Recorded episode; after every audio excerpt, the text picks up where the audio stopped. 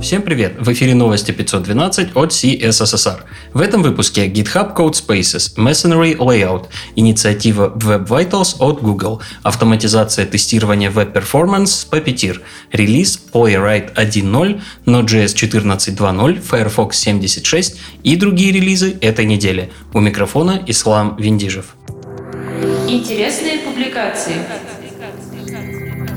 До недавних пор в JavaScript была возможность использовать составные операторы присваивания только для побитовых или математических операций. В V8 версии 8.4 появится возможность использовать такие операторы и для логических операций. Фича уже доступна с Harmony флагом. Больше подробностей в блоге движка. На этой неделе в 76-й Firefox добавили аудиоворклеты. В блоге Mozilla Hack рассказывают, как ворклеты прокачают Audio API, как будет стираться разрыв между нативными и веб-приложениями для обработки звука, и какие перспективы откроют ворклеты в трехмерных играх и VR-приложениях в браузере. Эдди Османи создал репозиторий с готовыми рецептами тестирования веб-производительности с Puppeteer. В репозитории 21 кейс. К каждому кейсу прилагается пример использования, скрин и ссылка на исходный код. Еще один материал от Эдди Османи. В его личном блоге была опубликована статья о профилировании React-приложений при помощи React Profiling API и Interaction Tracing API. Автор касается тестирования с Puppeteer и напоминает о Lighthouse и DevTools.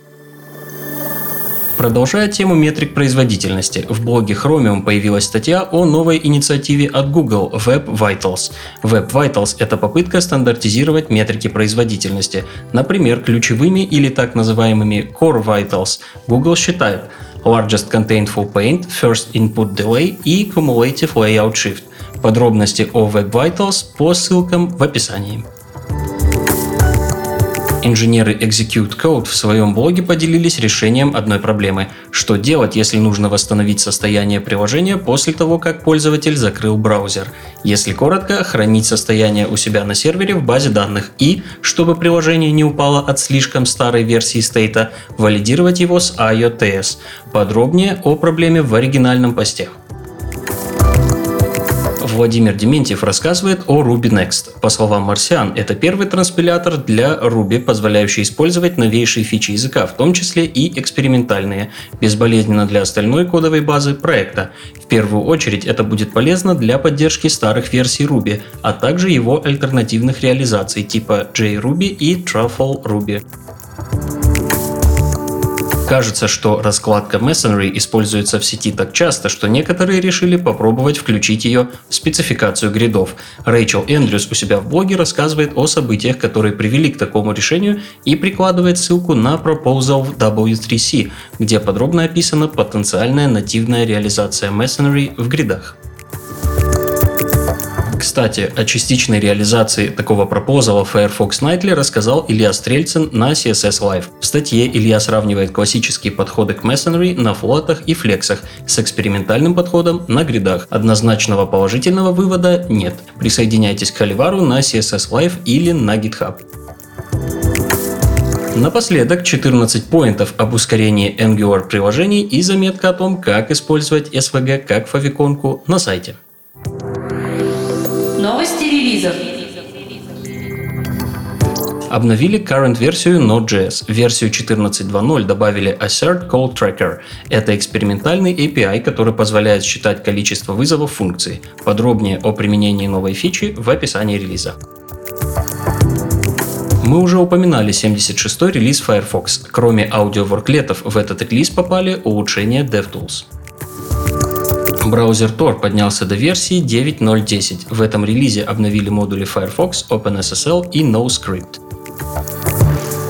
Вышел первый мажорный релиз Playwright. По словам разработчиков, Playwright быстрый, надежный и функциональный. Напомним, это библиотека для написания кросс-браузерных end-to-end тестов от Microsoft.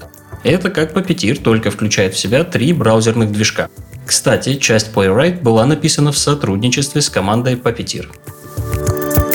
Laravel поднялся до версии 7.10. Для драйвера баз данных добавилась поддержка блокировки кэша.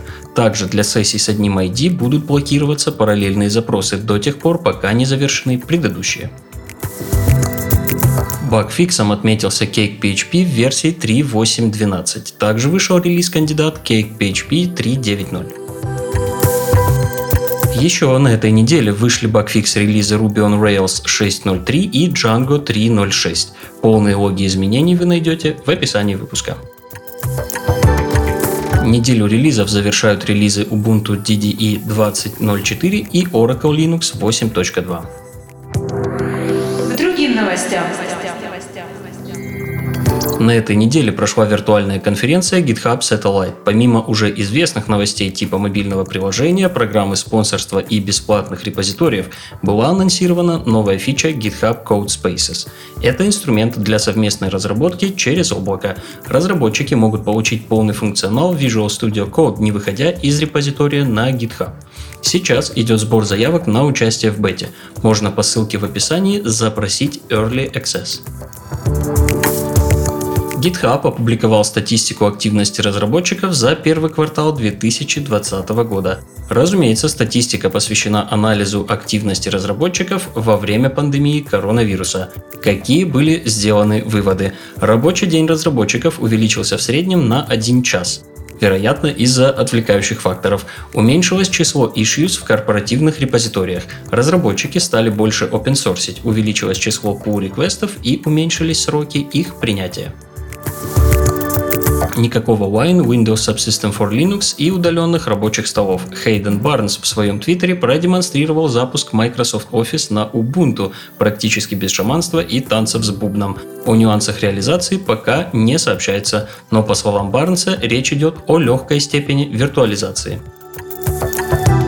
Все ссылки на инфоповоды и сопутствующие публикации ищите в описании. С вами был Ислам Виндижев. Не забывайте о самоизоляции и мерах безопасности для предупреждения коронавируса. Пожалуйста, не болейте. До встречи через неделю.